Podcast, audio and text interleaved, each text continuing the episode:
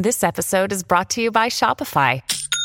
Forget the frustration of picking commerce platforms when you switch your business to Shopify, the global commerce platform that supercharges your selling wherever you sell. With Shopify, you'll harness the same intuitive features, trusted apps, and powerful analytics used by the world's leading brands. Sign up today for your $1 per month trial period at shopify.com slash tech, all lowercase. That's shopify.com slash tech. You want to hear a story about how me and this bitch here fell out? It's kind of long, but it's full of suspense. Hi, I'm Madison Malone Kircher. And I'm Rachel Hampton, and you're listening to ICYMI. In case you missed it, Slate's podcast about internet culture. Rachel, I have to just come clean at the top here. I was fully unplugged and in the woods for this long weekend, and uh, it was a goddamn delight, but I don't really know what happened online. Madison, I feel like we have to talk about the fact that you keep just disappearing into the woods. And A, never taking me. And B, completely ignoring your responsibility to be online. Two times. It's happened twice. That's more times than I've done it in the past however many months this show's been going on. Well, you didn't miss much. And I say that as somebody who was also trying not to be online this weekend because it was a long weekend. And um, sometimes you just have to unplug. Yeah, Rachel, sometimes you do. Okay, I'm not leaving the vicinity of New York City. I'm back now. You're back now. And we've I both am. been greeted by a truly cursed object. A video of Mark Zuckerberg, CEO Mm-hmm. of Facebook, possible um, reptile, uh, Possible cryptid. riding some sort of surfboard, wakeboard, waveboard, holding an American flag like he is George Washington. I just, I have a lot of questions about this video. Who filmed the video?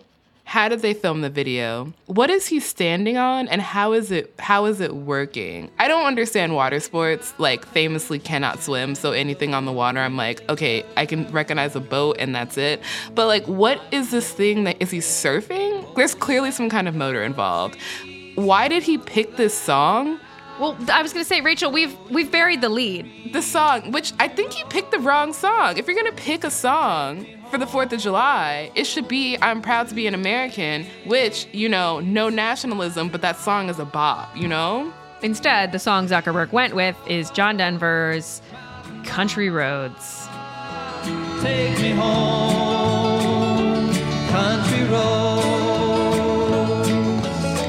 Okay, my last question is this another prequel for a presidential run? Honestly, maybe it's possible that this is, in fact, the harbinger of the apocalypse. Is another theory I'm going with. I think I prefer the apocalypse over a Zuckerberg presidential run. I'm gonna be honest. Cause also, if this is a like a little prelude for a presidential run, who is it appealing to? Could also be a victory lap post uh, the Oh, antitrust yeah. Facebook uh, meltdown.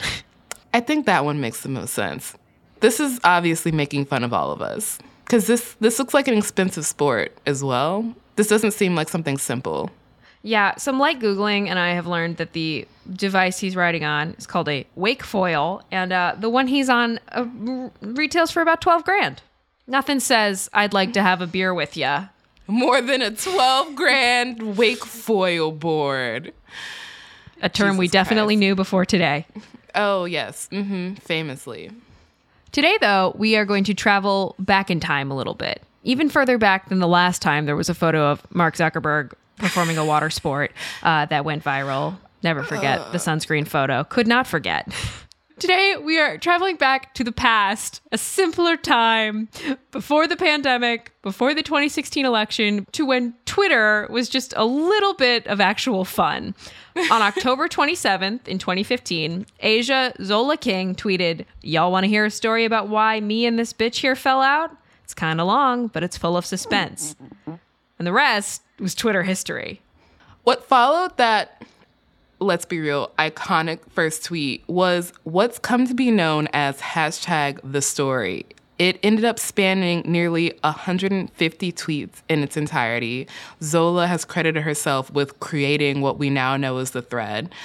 And it has now been made into a feature film starring Taylour Paige, Riley Keough, Colman Domingo, and Nicholas Braun of Succession fame. Hey, last month I went dancing at this cute spot in Florida where my roommate's girl made like five G's a night. The shorter version of hashtag the story is as follows Zola meets a woman, the uh, infamous bitch here, uh, while waitressing at Hooters. The two hit it off when they discover they're both strippers, and the woman, her name is Jessica in the thread and Stephanie in the movie, invites Zola on a trip to Florida, promising a lucrative weekend of dancing in Tampa. What actually happens is Zola gets 48 hours of increasingly absurd and dangerous situations, including but not limited to a shootout, several Backpage ads, and Stephanie slash Jessica's boyfriend tossing himself off a balcony. The movie Zola faithfully follows the events of the thread, and there's a lot to cover in this thread. But the thing about adapting 148 tweets into a 90 minute movie is that it's, um, some might say, challenging. There are some holes you gotta fill or not oh, fill. Oh, yeah.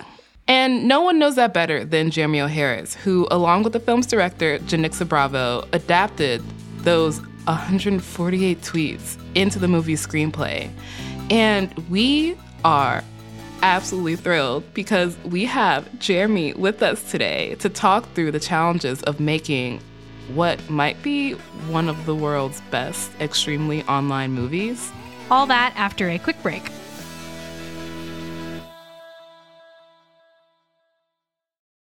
Tired of not being able to get a hold of anyone when you have questions about your credit card? With 24 7 US based live customer service from Discover, everyone has the option to talk to a real person anytime, day or night. Yes, you heard that right. You can talk to a human on the Discover customer service team anytime. So the next time you have a question about your credit card, call 1 800 Discover to get the service you deserve. Limitations apply. See terms at discover.com/slash credit card.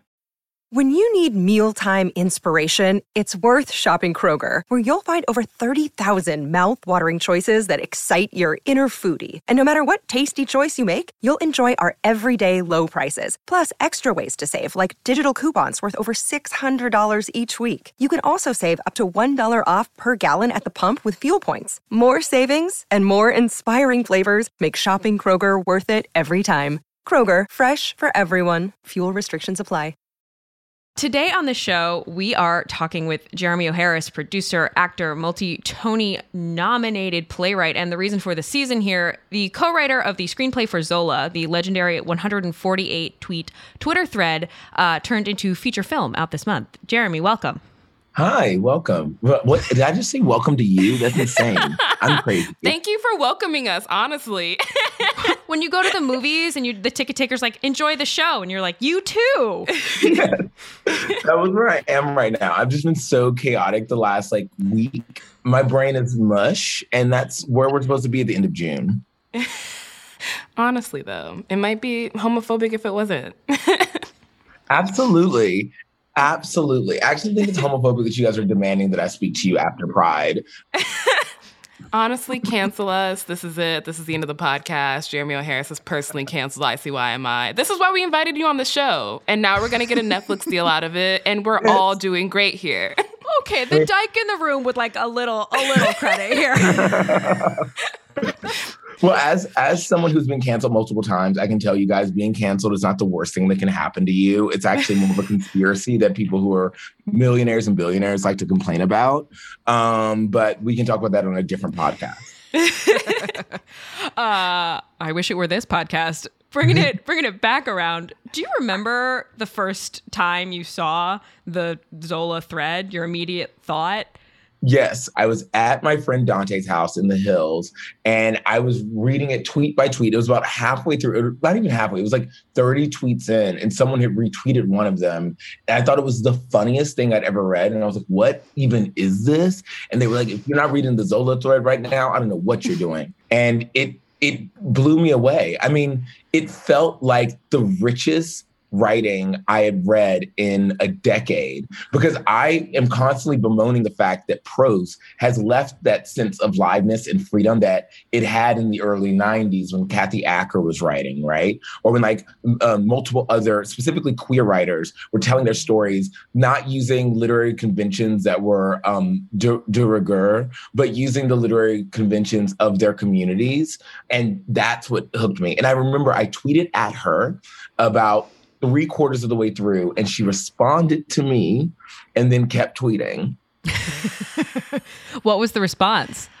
Here's the thing that is the problem wherein I've told this story, and people are like, the receipts, please. And I'm like, listen, my memory is the only receipt I can give you right now, but know that it's real. That's the spirit of the whole thread, though. The memory is the receipt.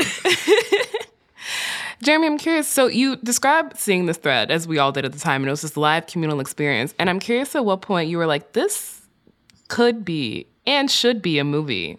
I think that I, I, you know, whenever I read almost anything that strikes my fancy, I'm like, this should exist in a form that I can control, right? Mm-hmm. Um, in some way, shape, or form, or have a hand in, right? And I think it was from the minute that she said "lost in the sauce." I think that was like, I want to like canonize that line. This needs to be a play. This needs to be a movie. Okay. How much of like do you remember of that like original when you were reading it and you had like images in your mind of like it could look like this and this and this actually like ended up in the movie? Um, I think that one thing that definitely stayed from my very be- from the very beginning was this moment that was really really powerful to me, where I was like, how is it that this woman has tweeted so many amazing details about this story, but has ignored the 15 hour drive from Detroit to Tampa. Like, I was like, hmm. because there must have been something that happened in that car that won't right. Like, that must have been the thing. Because I've been in a car with white people before, and there's always some moment, specifically yep. when a song comes on the radio, where you're like, y'all ain't right. Y'all ain't right. I'm just going to step out of the Zoom. and so the first scene I wrote for the movie when J- Janicza hired me was like my test scene. And the test scene was it's basically still in the movie where she talks about like this dookie ass draws. Um, I'm not getting Giardia on account of no hoe. I was like, look, if you gonna slide up and down a pole all night in some doodle ass draws, clean your butt. Like how you some wet words, boo, because nobody looking to get Giardia on account of no hoe. Like, not again. that part was one of the first things I ever wrote for the movie. And Janicza was like, this is absolutely the energy. This is absolutely the thing. And for a long time, that was the first scene in the movie. I love that. The, that's exclusive content. Drawers is what came to. I love that so much because that's such an like a line. I was like, wow, this is so familiar in so many ways. Jeremy, mentioning the the drive from Detroit to Tampa that just isn't in the thread sort of brings up a point Rachel and I have been talking a lot about after seeing the film that Twitter threads and tweets by design can never be truly comprehensive. So, how does that impact the writing and adapting process in a story where you know, like, there are chunks that are missing? I mean, I think it demands that you and your collaborators think about it in different ways, right? And think about it in like canonical ways. And so when Janicza and I started talking about what things this was like, we went to our theater history first, right? We have a shared mm. theater theatrical history. So we thought about experimental theater like Hamlet Machine, which Janicza directed. And then I started thinking a lot about poetry and epic poetry and the fact that in Greek theater, most a lot of things left are left unsaid. And so we were like, great, we're doing a Greek adaptation. We're doing an adaptation of like Homer thank you black twitter for reminding us of the odyssey um, and we're also doing an, uh, an adaptation of these like early 20th century novels, wherein, um, in response to the romances, in response to the Victorians, a lot of novelists were like, let's pare it down. One of the things I really loved about the movie is that so many movies about the internet kind of rely on these weird kind of cliche motives like text bubbles on screen or like kind of conspicuous text abbreviations in dialogue. And I'm curious how y'all approached making the movie kind of embody the experience of being online without falling into these tropes. Well, I think part of the reason why is that Janicza and I didn't actively try to make it about feeling like you were online. We intuitively did it, um, if that makes sense. We we knew what tropes we weren't going to use. So like um, today, me, Taylour, and Riley have a really funny group thread. Which, if it wouldn't get us canceled, maybe I would say the name of it. um, but it's our favorite group thread from um, since the movie, and um, we just reminisce together. We like you know, conspire together, complain together. And today, uh, one of the reminiscences was uh, Taylour saying, Do y'all know, remember the line in the script that was like, in this movie, let's be clear, there will be no neon at all. This is not a neon journey. And I was like, I do remember that because I remember the day me and Janicza put it in the script. And that for me was like very indicative of the things we the way in which you started making the rules for how we would write it is that we made the rules for what we wouldn't do. So we said we would not do text bubbles on screen. We would not do like a neon colored journey. It would be like a very specific journey that felt idiosyncratic and more practical right? And we started going back to our modes of making. We were like if you're doing a text message to someone what even is a text message? And a text message is in some ways an aside and in other ways a monologue you know? Um, it's not necessarily a dialogue because you're not really listening to the other person yet you know? You can't see their expression so you're just expressing.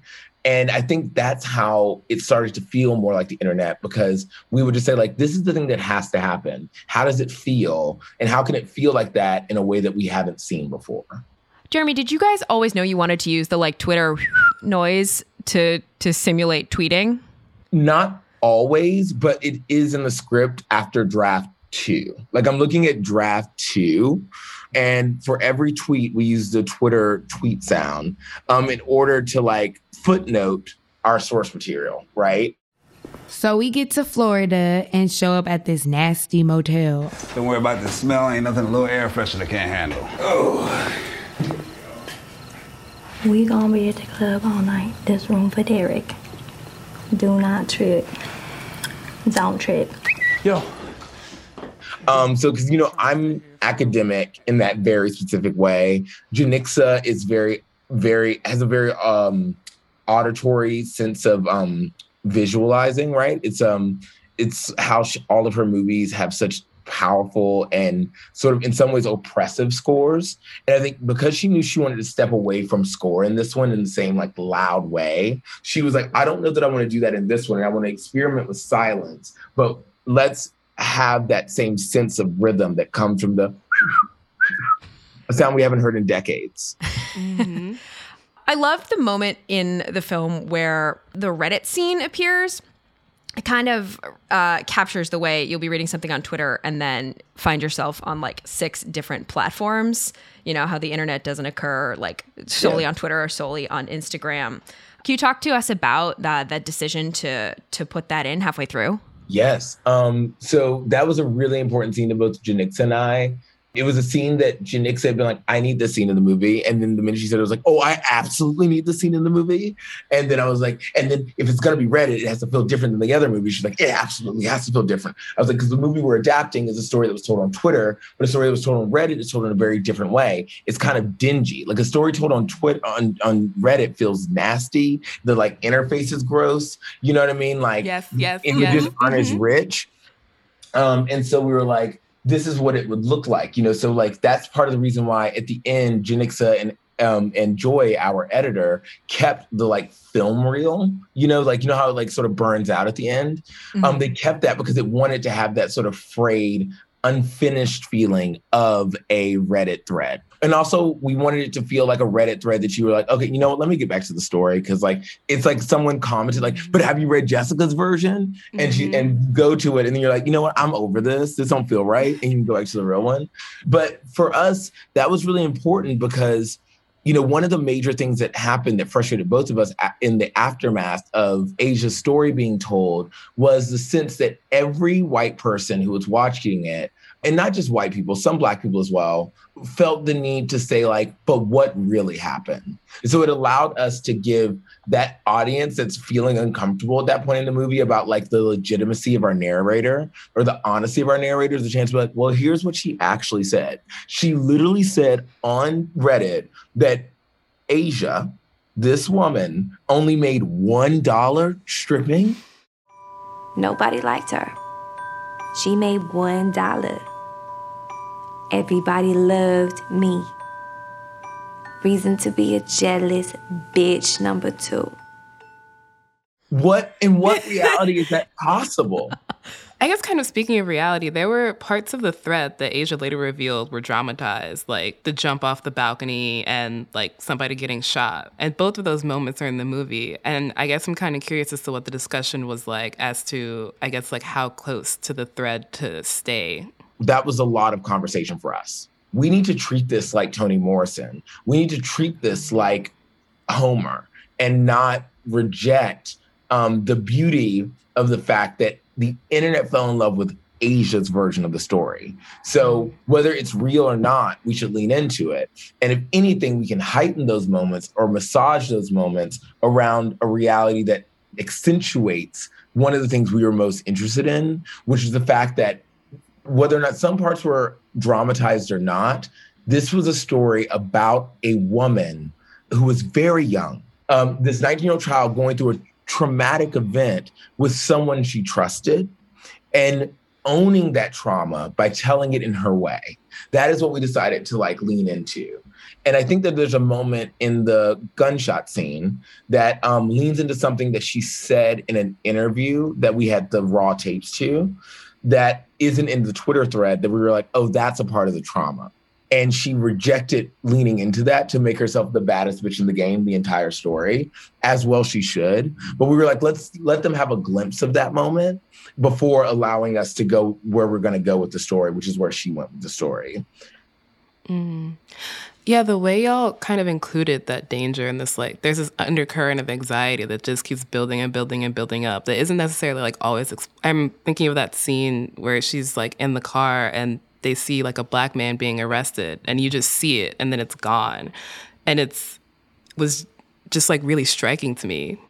Oh, that means a lot. I mean, that moment was very personal to Jay and I'm sure she'll talk more about it, but she had a cousin who while we were writing the script was um was murdered by the police. Mm. And she I think thinking about the like um the casualness that that, it, that that that stories like that have become in our vision of America and how often those um, those traumas and those violences are talked about and how little the traumas and violences towards black women are talked about mm-hmm. meant that she was like how about we like bring both of those in so we start thinking about those dangers and start thinking about those violences as concurrent you know in the ways in which we see black bodies and black humanity as disposable mm-hmm. and what's funny is that that scene itself caused a lot of drama on set um, because we were shot on location in Tampa.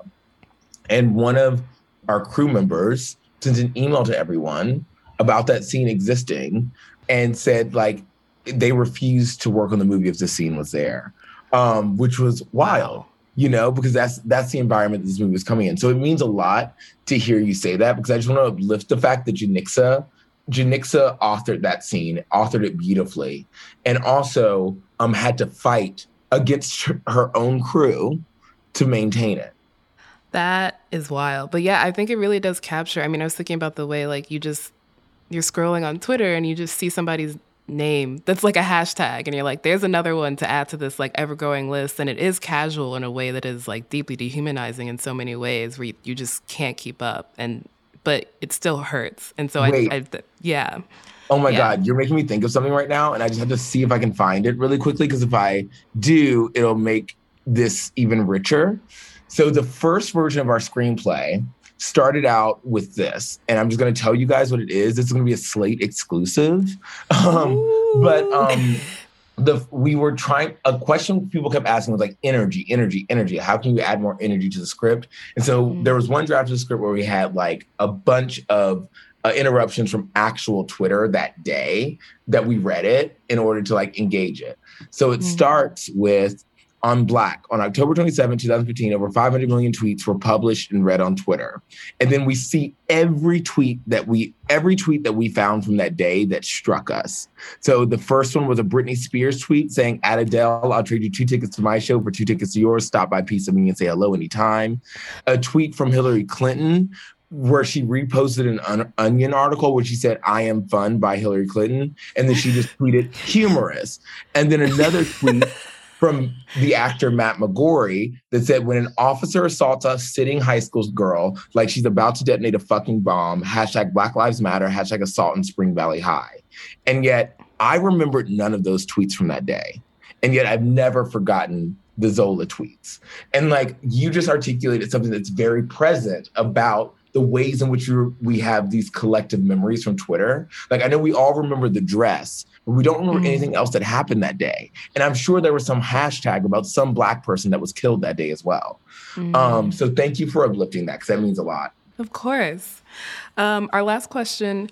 So at the film's premiere, Taylour Paige kind of described Riley Keough's character as like being in blackface the whole movie, which accurate. And obviously this kind of performance was around before the internet but in many ways the internet has kind of allowed white people access to black culture in a way that they like really previously didn't have because white people don't have black friends mm-hmm. um, and i'm just kind of curious as to how you approached including that kind of dynamic in writing keough's dialogue well i think that for me that performance is so mundane and so a part of the everyday now that it wasn't hard. It felt second nature. It felt like mm. um, me just like uh, leaning into something that I had to see when Lil Debbie was a trending rapper, when Kreayshawn was a trending rapper, when Iggy mm. Azalea was a trailing rap, uh, um, you know, trending rapper, and how mm. like these women who were using affect and performance very similar to women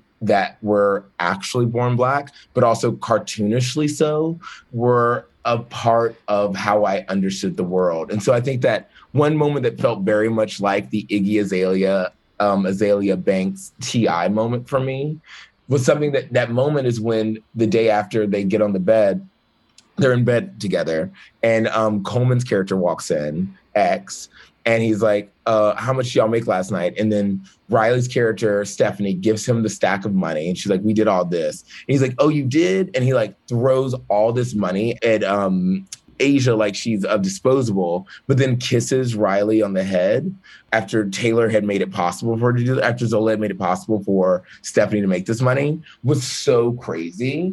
Um, and it felt like to me that same dynamic that happens often inside of uh, spaces of appropriation where white women are kissed on the head by some black men and um, black women are are disposed at the side and have money just thrown at them sort of willy-nilly.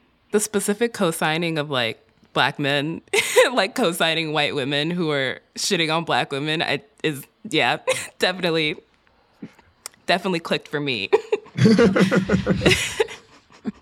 Jeremy thank you so much for talking with us today. This was awesome Thank you for having me. I love this podcast so much, and it feels like I don't know. It feels like such an honor to be able to like uplift the fact that I've got to make this amazing story about a phenomenal woman based on her phenomenal, phenomenal piece of prose with my idol.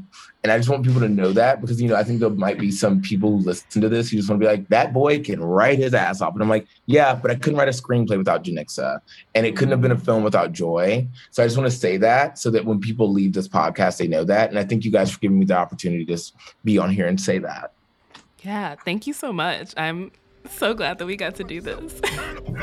Same. Telling that little nigga to come fucking take my bitch. What the fuck's wrong with you? Girl, you know I love you. No, she asked me your ass You want to hear a story about how me and this bitch here fell out? It's kind of long, but it's full of suspense. That was Jeremy O. Harris, co writer of the screenplay for Zola, which is out in theaters right now.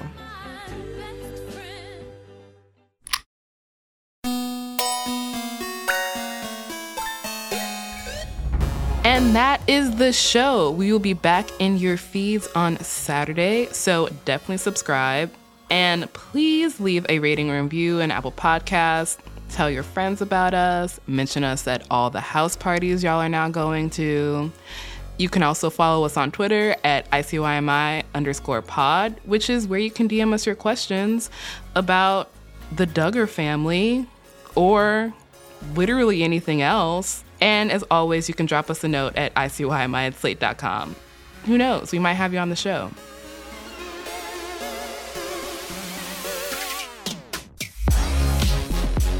ICYMI is produced by Daniel Schrader. Our supervising producer is Derek John. Forrest Wickman is Slate's culture editor, and Gabe Roth is editorial director of audio. See you online. Or not. Right? And if it's a black woman versus a white woman, we're going to believe the white woman first, unless the white woman is Jessica. because what was really wild about this was wild. Y'all know. Judy was boring. Hello. Then Judy discovered ChumbaCasino.com. It's my little escape. Now Judy's the life of the party. Oh, baby, Mama's bringing home the bacon. Whoa, take it easy, Judy.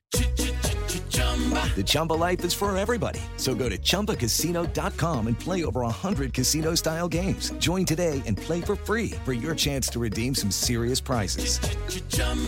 ChumbaCasino.com. No purchase necessary. Void where prohibited by law. 18 plus terms and conditions apply. See website for details. Hi, this is Dahlia Lithwick, host of Slate's legal podcast, Amicus. If you're listening to this show, you might be interested in Amicus's live show that we're hosting in Washington, D.C. on Tuesday, May the 14th. My colleague, Mark Joseph Stern, and I will be talking to some amazing guests, including Sherrilyn Ifill and a sitting state Supreme Court justice all about how originalism, a relatively recently invented way of interpreting the Constitution, has taken over the Supreme Court and radically reshaped the law. It's been doctrinal rocket fuel for the conservative legal movement and facilitated the rolling back of abortion rights, the expansion of gun rights, and the obliteration of the separation of church and state. And as another wildly consequential Supreme Court term careers to its end, the court's originalists are on a tear. But there's something you can do about it, and we hope you'll join us in DC on May 14th to explore the possible pathways out of the current situation. Go to slate.com slash amicus live for tickets.